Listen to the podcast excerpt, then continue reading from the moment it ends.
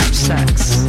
She is sophisticated in her sexual prime and absolutely knows how to use her young prey to get sexed up and satisfied.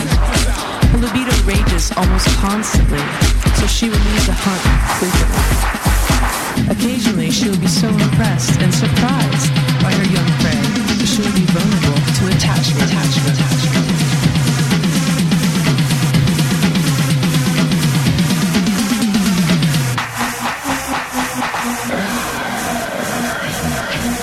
Vancouver.